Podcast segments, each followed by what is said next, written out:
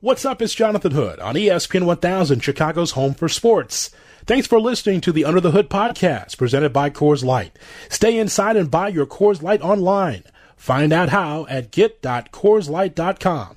Coors Light, take time to chill. This is E S P N one thousand, Chicago's home for sports. Sports. From State Street and the First Midwest Bank Studio, this is Under the Hood with Jonathan Hood, W M V P Chicago. This is Under the Hood on E S P N one thousand. Follow at TweetJHood on Twitter. Under the Hood with Jonathan Hood on E S P N one thousand, Chicago's home for sports. What's up and welcome in Under the Hood with Jonathan Hood. Weeknights at seven here on E S P N one thousand and the brand new E S P N Chicago app. Phone lines open for you at three one two, three three two, E S P N, three three two, three seven seven six is our telephone number. nineteen ninety-eight was wild. It was wild for baseball. I can't remember a summer that was hotter for that sport. So here's what I remember. Let me rewind going back a little further than nineteen ninety-eight. So the nineteen ninety-four strike was brutal. And as a White Sox fan, I remember how much momentum the Sox had a season before in nineteen ninety-three. The ninety-three Sox team had Frank Thomas, who was a red-hot home run hitter, and Robin Ventura over at third base, a terrific hitter, not only in college but also in the pros with the uh, Chicago White Sox. You had Tim Raines, who had been in baseball for a long time, one of the original Montreal Expo players, and now he's a catalyst as far as getting on the base paths and stealing bases. So Tim Raines was a real key cog to that ninety-three team. And Bo Jackson, of course, Bo Jackson had this worldwide acclaim for someone who could play football and play baseball. So Bo Jackson was a major attraction to that ninety-three White Sox team. And Carlton Fisk was still on the team. Uh, he came to the Sox in nineteen eighty-one, but was still on that ninety-three team as a forty-five-year-old catcher. Not to mention how good that starting rotation was for the White Sox. Going to the Comiskey Park to watch Blackjack McDowell. If you got a ticket to see McDowell, that was always key because you saw someone that was lights out more times than not. He was a very interesting character, but really a lead pitcher in that rotation with Wilson Alvarez and with Alex Fernandez and Jason Bere. As a matter of fact, McDowell, Alvarez, Fernandez, and Bere, they all won eleven games or more, a solid rotation. Roberto Hernandez was the closer on that team. That was a World Series caliber team. Aging veterans, solid pitching. The Sox came out of nowhere to compete. Very similar to the oh five championship White Sox, where you see some veterans on this team, you're like, oh, just another team, and all of a sudden, it just all comes together. And the difference between oh five and ninety-three is, in ninety-three, the Sox came up just a little short in the playoffs from reaching their goal. And then the next year, a strike happens in nineteen ninety-four. As the last thing that you want to hear as a baseball fan, that there's a work stoppage. Hello, twenty twenty, right? nineteen ninety-four. The Major League Baseball strike happens, and baseball came to a screeching halt and didn't return for two hundred thirty-two days. If you're a diehard baseball fan like I am, just like we're going through right now, it stinks when baseball is not around in the spring and summer to lead you into football season. So the strike canceled the rest of the ninety-four season, and for the first time since nineteen oh four, even the World Series. ninety-four ninety-five Major League Baseball strike. It was the eighth work stoppage in baseball history at the time. We're going through the ninth at this point in time. And the strike began August twelfth, nineteen ninety-four, and resulted in the remainder of that season being canceled, including the postseason. The strike was suspended on April second, nineteen ninety-five. As I mentioned, two hundred thirty-two days, making it the longest such stoppage in Major League Baseball history and the longest work stoppage in Major League professional sports at the time. So, as I'm a young broadcaster in my third year in the business in nineteen ninety-four, I'm watching this, and I'm producing shows for Ron Rivera, who is now the head coach for the Washington Redskins. He just was done with the Bears and got into the radio business, so I started producing some of his weekend shows. He was good, by the way, Chico. Um, Major League Baseball attendance lagged in ninety-five and ninety-six, going from fifty million people total for attendance in ninety-six to sixty million. And then in ninety-seven, it goes to sixty-three million in attendance. And then ninety-eight, everything took off like a rocket ship. The Rockies were really the big draw, far and away from a lot of these teams because they were new and fresh. So the Rockies were drawing somewhere in the area of three point two, three point three million fans at Coors Field. But ninety-eight was a sweet spot for a lot of baseball fans. That's and they saw some offense. And they saw plenty, plenty of offense. We talk about this with Jonathan Hood on E S P N one thousand and the E S P N Chicago app. Yeah, we saw a ton of offense in nineteen ninety-eight. As I mentioned, there's some people that were really salty at Major League Baseball because of the strike, and people started to come in slowly, slowly, but ninety-eight was the hook.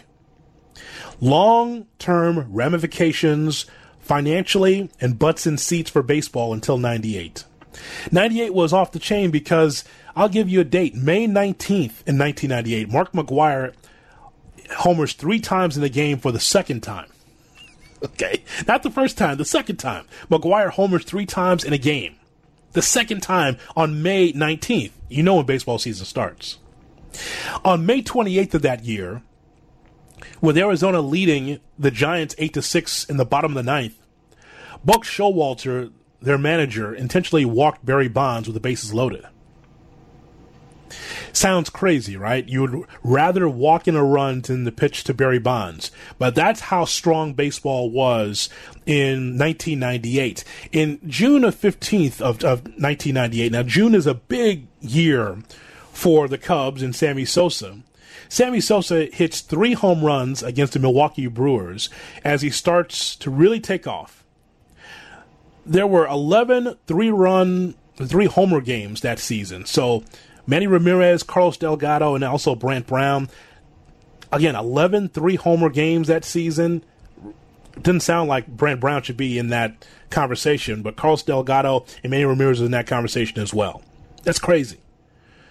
So you think about the lasting impact. Sammy Sosa's power didn't materialize from nowhere. I mean, he already was hitting a lot of home runs in ninety-five, ninety-six, ninety-seven. As a matter of fact, Sosa, from ninety-five to ninety-seven, he hit one hundred twelve home runs, tied for eleventh in the majors. Still, he was viewed as talented, but, you know, he was a wild swinger. If you remember see, watching Sammy Sosa, yeah, I mean, yeah, he had a lot of home runs, but also didn't have much of a strike zone. If he was in his sweet spot, he just swung, closed his eyes, and went over the fence. So the home run chase in June looked like this. This is June before the All-Star break, which we'll get to in a moment. The home run chase looked like this. It had Mark McGwire with thirty-seven home runs in as we go through June of nineteen ninety-eight. Sammy Sosa had thirty-three. And also in the hunt, Ken Griffey Junior had thirty-three. That's a ton of home runs. And if you've been watching baseball for a long time, when you see someone hit thirty or more home runs in a season, that's an accomplishment. McGwire was already at thirty-seven. Sosa was at thirty-three as we go through the month of June. In July of that year, the American League wins the All-Star Game thirteen to eight at Coors Field. As I mentioned, Coors Field was on fire because the Rockies were new. And, of course, the thin air of Denver, the ball went out of the ballpark a ton. So for the first time, that year of ninety-eight, for the first time, four players entered the All-Star break with thirty home runs. McGwire had thirty-seven, Griffey had thirty-five, Sosa had thirty-three, and Greg Vaughn had thirty. All four finished with at least fifty. That season and two thousand one are the only ones with four fifty home run players. No other season had more than two. That's what nineteen ninety-eight brought to the table. And the home run chase ends with Mark McGwire with seventy home runs and Sammy Sosa with sixty-six. It's a lot of home runs.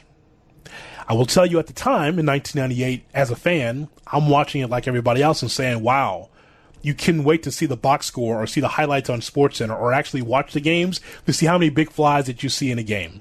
Didn't matter if you were a bad team or a good team, big flies was it, because baseball needed something. They needed a kick in the ass. They needed fans to come to the ballpark because, as I mentioned, living during that time as a baseball fan, baseball was not it. Remember, we're talking about the Jordan era of the nineteen nineties where people were more apt to watch the N B A and watch to see if someone's going to knock off Jordan the Bulls or watch the Bulls win another championship versus spending time in the spring watching baseball. But baseball was right on the same level as the other sports because of how sexy the home run was to so many people. Sammy Sosa and Mark McGwire will be part of the documentary, the thirty for thirty, uh, coming up on Sunday on E S P N. I can't wait to watch that because I look forward to seeing what the truth is, what the lies are, whatever is going to happen in this documentary. I'm interested in watching it as a baseball fan because that summer is a summer I'll never forget. I'll also will never forget that that summer brought me back to baseball. Even though I was on the air or as a producer and on-air personality, the point is, is that I was really locked in day to day on what was going on with baseball across the board. Sammy Sosa is a Chicago Cub and should be revered as a Chicago Cub.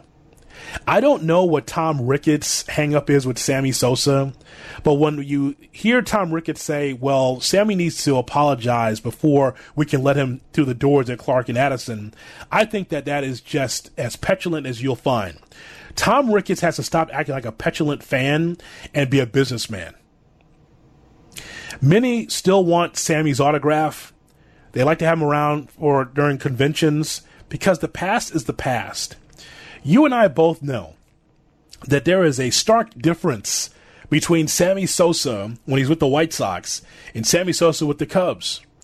The era was filled with those that took uh, an extra step. They were able to put the syringe where they needed it to to be able to get the extra power or the staying power to stay in the lineup. Steroids was part of that era. And there were home runs hit by people that I didn't think I'd see. I mean, Brady Anderson hit fifty home runs, and I'm like, how? How is that happening? But that was part of the era. And the Players Association and Bud Selig, both sides didn't do anything about it. What they did is they counted the money. They counted how much revenue was coming in and how many eyeballs were on the T V to watch the home run chase. Because it was interesting. It was compelling. Baseball needed that. People were turning off baseball in, with droves. And by the way, in twenty twenty, it might be the same way because here we are on the ninth of June and still no baseball. When baseball returns, if you can go to the ballpark, will be forty thousand people at the ballpark? Not so sure. I don't think that's the case across the landscape for Major League Baseball. The point is, is that Sammy Sosa should be back in the Cubs circle. He should be back in the Cubs family. It doesn't matter what you and I think is, well, Sammy, you know, he, he took steroids. You know what? Who didn't? Who didn't? To, for one reason, for production, but the other reason is to make sure that they stayed healthy. If you look at Barry Bonds' numbers, Davis and I were going through his numbers before the show. And we were looking at Barry Bonds when he's with Pittsburgh. And you will hear this very often. You know, Bonds didn't need to take steroids. He was already talented. And it is true. Because I watched Barry Bonds from the, the beginning when he's with Pittsburgh. He, the, the skinny Barry Bonds was didn't really get off to the start that he wanted to. It was he was good, but not great until nineteen ninety. And then he took off. All-Stars. He was a Gold Glover nine years out of ten. And just continued to get better and better. But he got bigger. What's, what's interesting about steroids, and especially for Barry Bonds, is is that Barry taking the steroids or, or whatever he took to continue to have performance-enhancing drugs, whatever he took, because you know he's a different player, whatever he did take, he stayed in ball games. What's so m- remarkable about Barry Bonds is that he was a National League player, not some D H in the American League that was just hanging on until he was forty, forty-five years old. He continued to play the outfield until he was in his late thirties, early forties, and continued to have five and six hundred plate appearances. So you will have ex-players in that era will tell you, yeah, you take a little something that way that you can stay in ball games, that you would not have to have long, uh, long-term disability as far as going on the D L and making sure that you're uh, healthy enough to play and make sure that you're up to speed game in and game out. You know, if you give a player an inch, they'll take a they'll take a mile. And if the Players Association, as well as Major League Baseball, the players and the owners, if they're not going to do anything about it, then why should we blame Sammy Sosa for that? There's a, there are players right now in the Hall of Fame that I believe took steroids, but you don't hear me talking about them. The reason why is because this is all media-driven. Ah, he's a good guy in the locker room. Ah, I put him in the Hall of Fame. Ah, he gave me a, a quote. Ah, he gave me a story. Ah, I never had a problem with the media. Put him in. There's people in the in the Hall of Fame right now that were able to circumvent the system and did it gleefully to make sure that they had their production up and make sure that they were healthy. Sammy Sosa is no different than those guys. Sammy believes, hey, you know, I I was never I never tested positive, and that's true. Like Sammy never tested positive for steroids. One, he's in that Mitchell report, but he has never been outed as someone that took steroids. But you and I, with a wink and a nod, know that Sammy's body changed just like Bonds, Bagwell, so many others in that era. Sammy Sosa is a Cub, and Sammy Sosa should be in the circle with the Cubs. Ricketts has to stop acting like a child. You're not a fan anymore. Like, ah, he took steroids. He needs to apologize. For what? For who? Sosa should be back with the Cubs, and it would have been a perfect opportunity Uh, for him to be able to be with Tom Ricketts side by side as this documentary comes out on Sunday. Sean, let's open the phone lines at three one two, three three two, E S P N, three three two, three seven seven six is our phone number. So the reason why I told that story about ninety-three all the way to ninety-eight is because Sosa and McGwire were two of the major reasons why Major League Baseball was able to return and really capture the nation. I want to find out from you, the Cub fan, whether or not you think Sosa should be back with the Cubs family. Should Sosa return to the Cubs family because he's been exiled by Tom Ricketts and the current regime?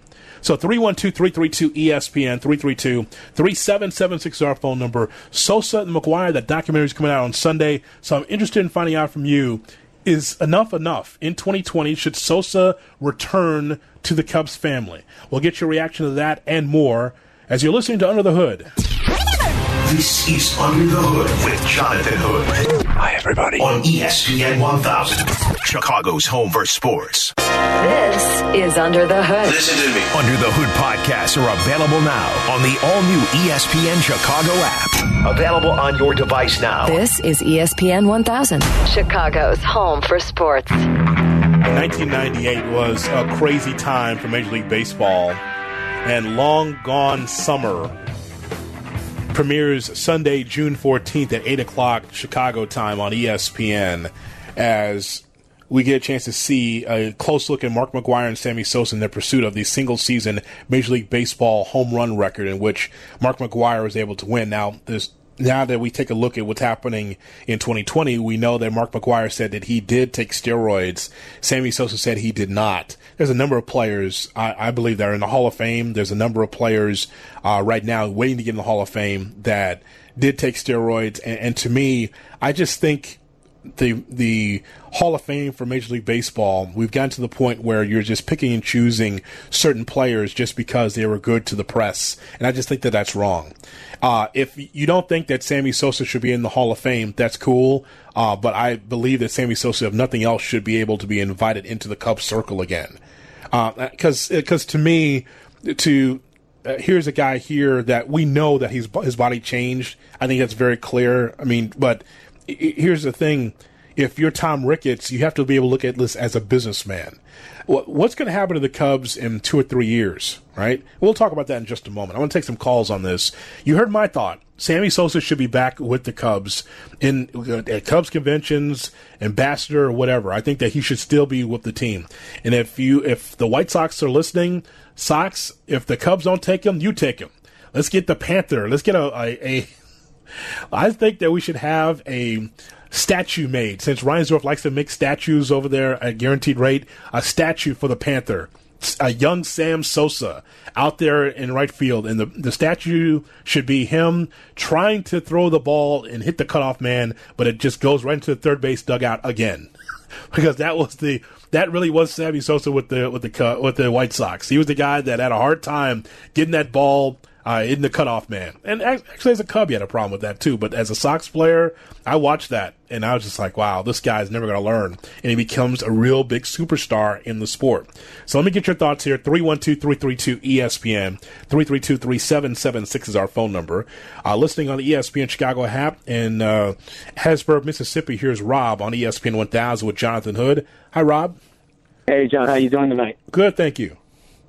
Um, I totally agree one hundred percent. Sammy should be in the Cub family. That was a really bad team for many of years, and this guy packed the ballpark. I remember watching. I grew up. I grew up two blocks from Wrigley. I remember watching games and changing the channel after Sammy either struck out or whatever, and I go back about eight, ten minutes later. Is he up yet? I mean, this guy drew attention, and you know, like I said, he put a lot of money into that ownership. And Ricketts was one of those who, at the time, was a fan, and he should realize that. And, you know, that's that's just my opinion. No, I agree with you, Rob, and I appreciate your telephone call. Rob leaves line open, three one two, three three two, E S P N. Uh, glad to hear from you from Mississippi. I, I just think that Tom Ricketts has to look at the big picture. You're not a fan anymore in the stands and rooting for Sosa because I'm sure if I looked hard and asked someone to find footage of Ricketts in the stands as a fan, he was cheering on Sosa like many were cheering Sosa and McGwire and Griffey Junior and Vaughn and all these other guys that were hitting the home runs and bringing the sport back to prominence. They, of course, we were all caught up into it. You know, there's some writers now that will have some foresight and say, well, you know, I, I thought there was something fishy in ninety-eight, but they didn't write it. They didn't talk about it on a regular basis. It was just, it was something to watch because what is this country attracted to? Offense, right? Uh, whether that's the National Hockey League, whether that is soccer, more people would be in, even into soccer, even more so if there was more scoring. People are not into defense. They're into offense. And so with, with uh, Major League Baseball, it's something that baseball needed at the time. I, I just want to point out something about uh, Theo Epstein and the Cubs in this regard. So, if you're not going to bring Sammy Sosa back, I'm sure in conventions in the next three, five to ten years that we're going to continue to see the sixteen Chicago Cubs team, the World Series team, come out there and talk about the Cubs winning the one World Series. Maybe they win a second one on the, in the Epstein era. Who knows actually what's going on right now. Point is, though, is that this World Series team, as long as they're alive, they don't have to pay for a, a drink or a meal in this town. They don't have to because they brought something to the table that many of us thought we would never live long enough to see. And we saw the Cubs win the World Series. But along with that, yes, Sammy Sosa did not win a World Series with the Chicago Cubs, but there's so many moments, so many great moments with Sosa as a player. Tell me if I'm wrong. Were you not entertained by Sammy Sosa and what he could do offensively? It was home run or nothing a lot when Sosa was up there. there there's there's no doubt. It's it's interesting how Sosa's career at the end is being picked apart. Sosa walked away from the team, didn't apologize to his teammates and all, didn't apologize, all this other stuff. Sammy Sosa, if he was in there, if if Kerry Wood and Mark Pryor and players of that ilk are allowed to, to return, why can't Sammy Sosa be allowed to return? It's because this fan owner believes that he's been wronged because Sosa, quote unquote, doesn't doesn't apologize. To me, if Sosa walked through at the Cubs convention this winter, he would he'd be the headliner, number one, but number two, he there would be so many cheers for him in his return. And again, look at it as a businessman, not as someone that is just this fan from the bleachers. You realize how much money, how much more money, how much revenue that the Cubs could have on Sosa's name in twenty twenty, especially after this documentary. Because once again, similar to the um, Last Dance and the Jordan documentary, Uh, there's merchandise that could be sold for younger fans that did not see what I've been talking about, the ninety-eight home run chase, that were not really into the Cubs at that time. So there are young fans now that are listening to me that are that watch the Cubs like oh five, oh six, oh seven, maybe somewhere in there, and watch the World Series. But there are some that can learn about Sammy Sosa and be able to be connected to Sammy Sosa now. You're leaving money on the table, Ricketts. You know, the money that you say you don't have, you're leaving money on the table by not allowing Sosa to be back in the circles. There is revenue that can be made off of Sosa autographs, merchandise, him coming to the Cubs convention. But again, when you look at it as a fan, he didn't, he needs to apologize. What's wrong with the Marquee Network? He needs to apologize. What's wrong with the Marquee Network? I'll, I'll, that's just being a, a child. Be a businessman. three one two, three three two, E S P N, three three two, three seven seven six is our phone number. Um, some thoughts from Sammy Sosa on earlier on Cap and Company. Um, Sosa was asked, did the nineteen ninety-eight season change him as a teammate? Well, nineteen ninety-eight was the year that everybody pretty much got to know who I mean who I mean who I was and who I am, and it took me, you know, I mean, it took me to the top. I, I, I you know, you know, that was a grateful year for everyone, especially myself. Uh, also in my country, Dominican Republic, and uh, you know, now, you know, that year, you know, like I say, I mean, it's, it's, you know, so much joys. I mean, so much home runs, uh, so much surprise that uh, that uh, that uh, you know made me a celebrity. So thoughts there from Sammy Sosa. We'll hear more from Sosa coming up in our next half hour on his conversation with David Kaplan. Also, uh, Jeff Pentland uh, was a hitting coach. Now, the story of Jeff Pentland as a hitting coach was he was adjusting uh, Sosa's swing because from the beginning to the end, Sosa was a free swinger.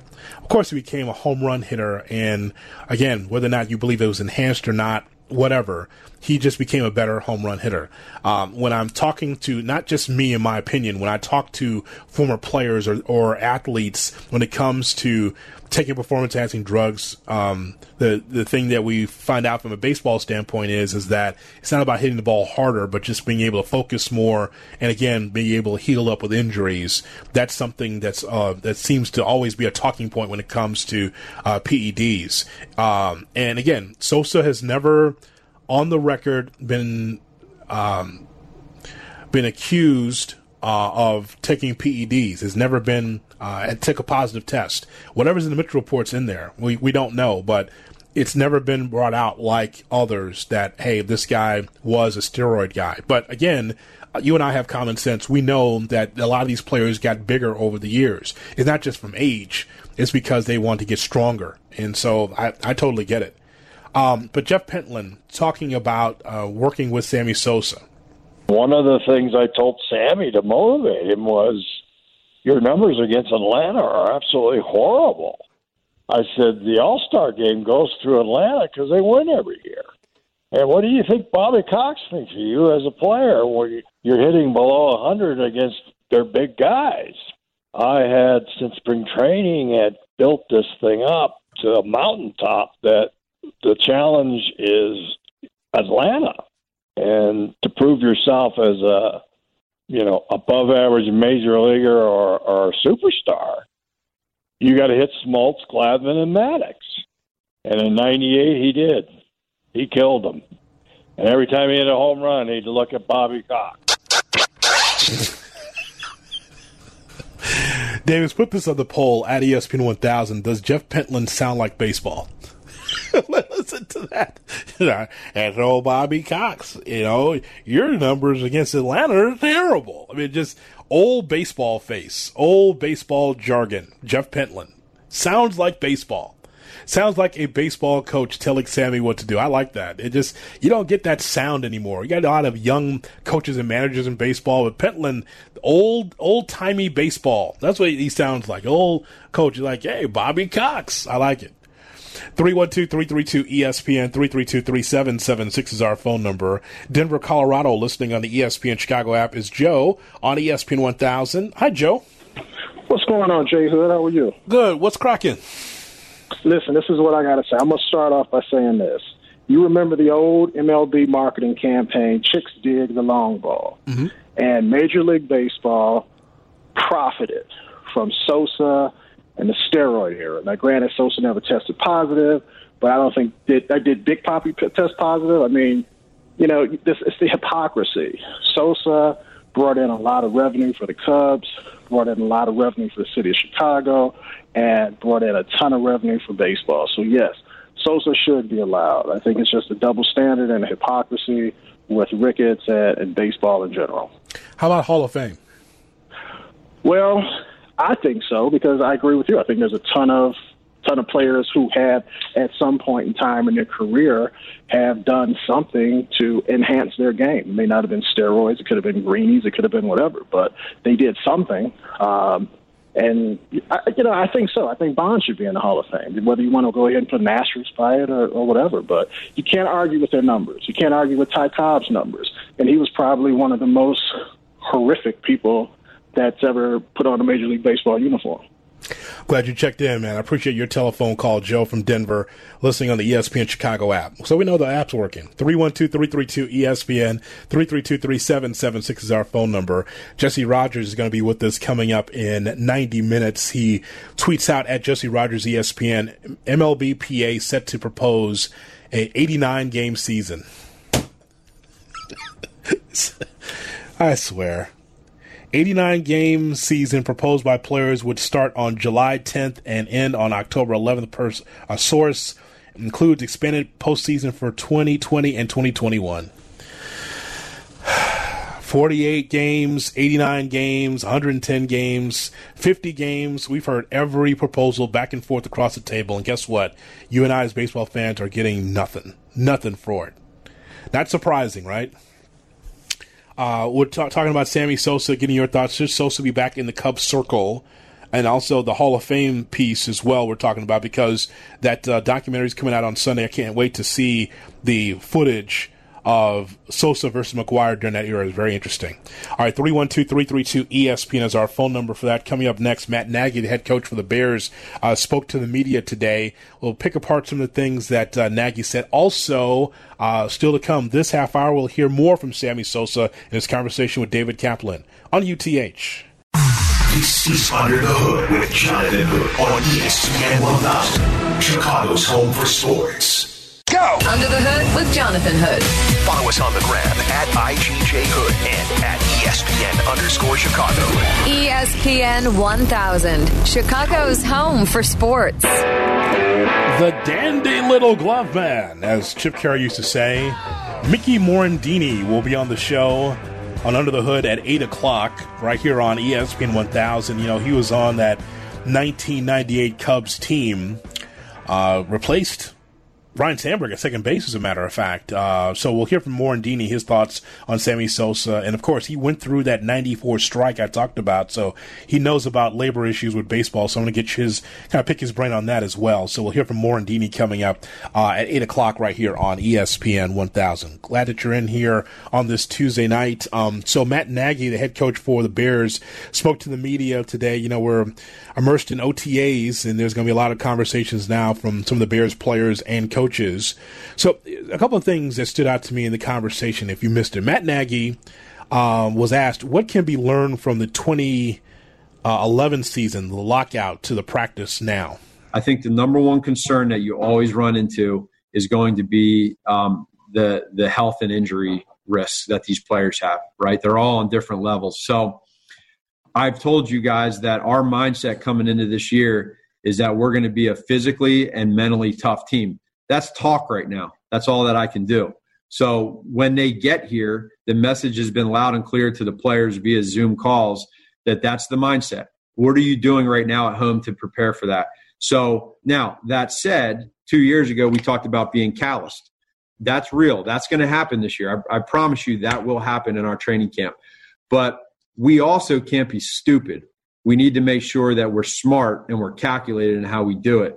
Uh, injuries can affect a, a football team. So when you uh, specifically, you can run into hamstring injuries, you know, calf injuries, all that. So we we've tackled that pretty well. We have an action plan on how we want to go about fixing that, and we have a plan for it. So that was probably the biggest thing from the lockout year, um, knowing that we got to be prepared. So we're going to put that into action this summer.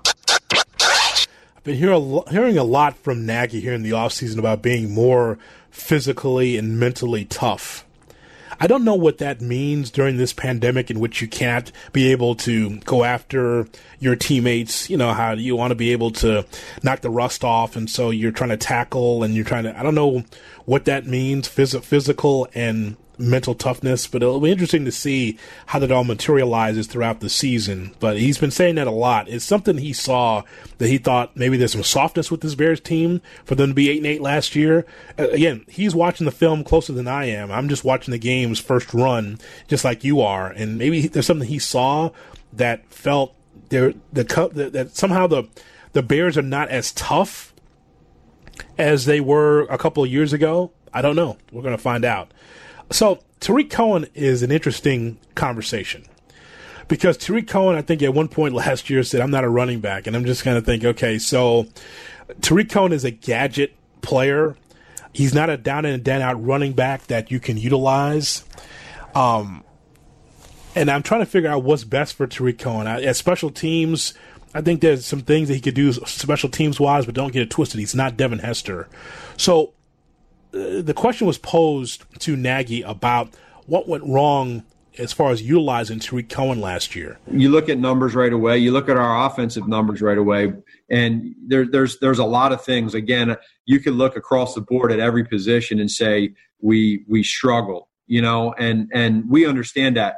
The beauty of sports, the beauty of life. To me, the people that move on and and, and succeed are the ones that forget about that, and you don't live in the past. So I'll be I'll be really, really honest with you. Um, that's gone. We don't care anymore about twenty nineteen. Uh, we don't care about twenty eighteen.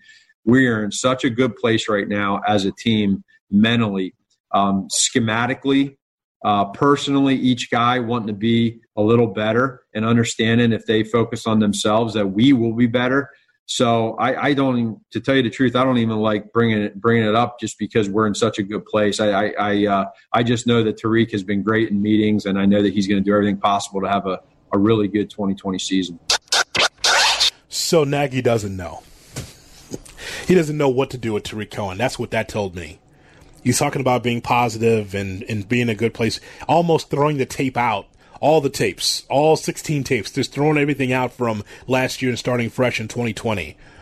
Yeah, you can't do that because you got to evaluate what has to happen for this year versus last year. How how can Tariq Cohen's production get better?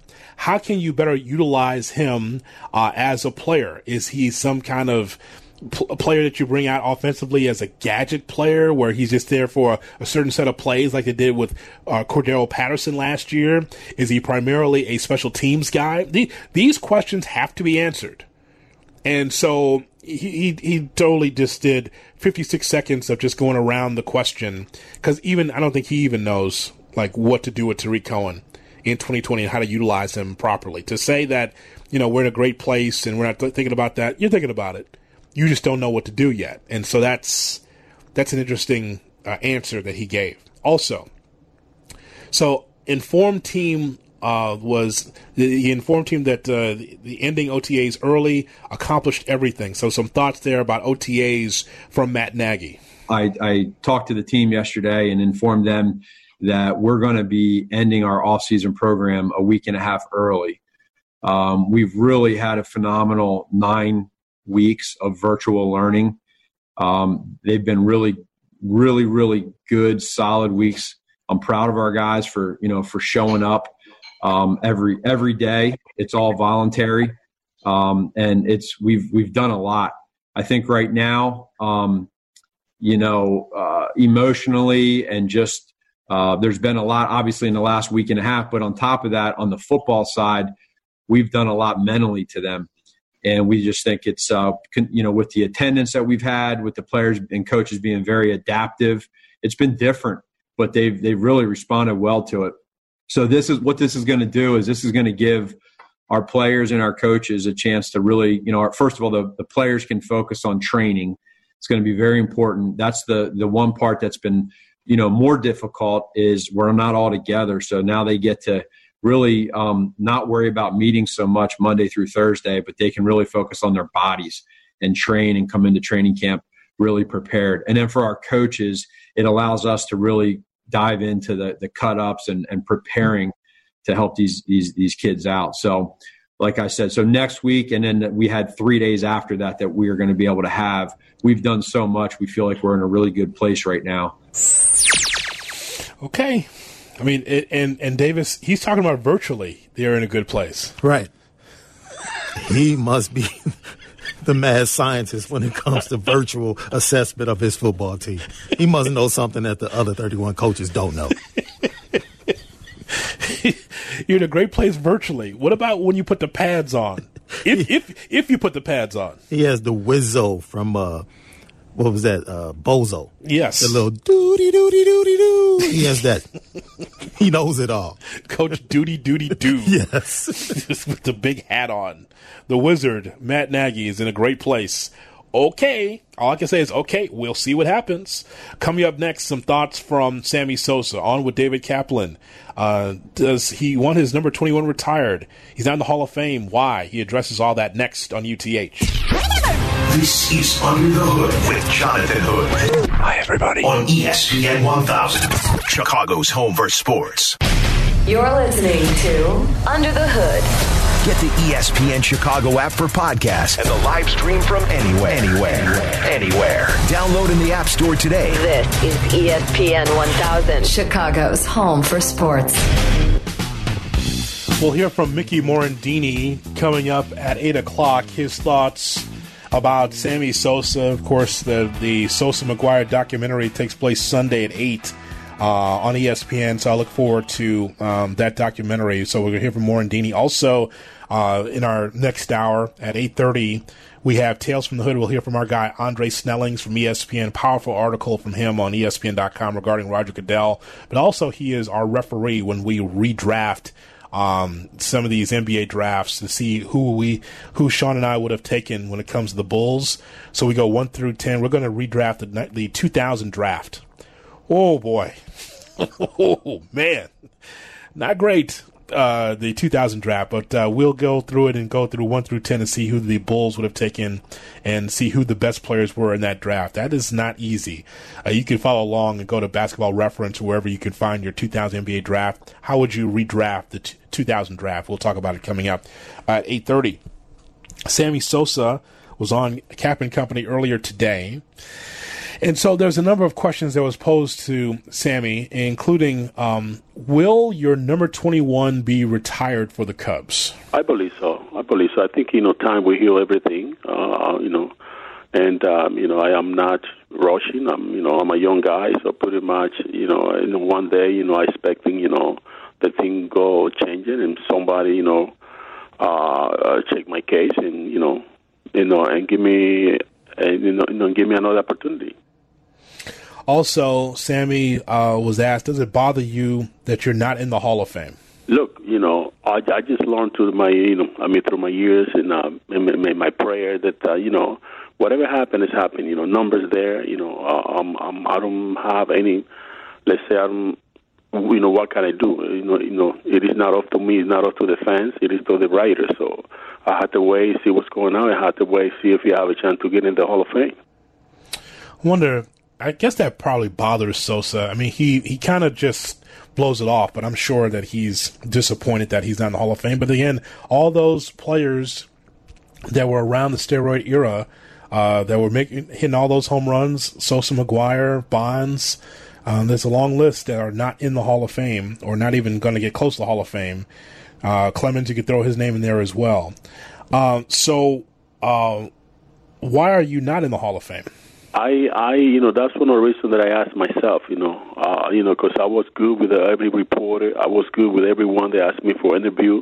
I did my job, and I, and today they treat me like I don't, you know, I don't know, you know, I don't get enough ball to get in the Hall of Fame, and that's the, the question that I asked myself. And I see all the players, you know, which have a, a, a um, let's say, Hall of Fame numbers, get more ball than me, and I'm like, well, you know, what is the reason?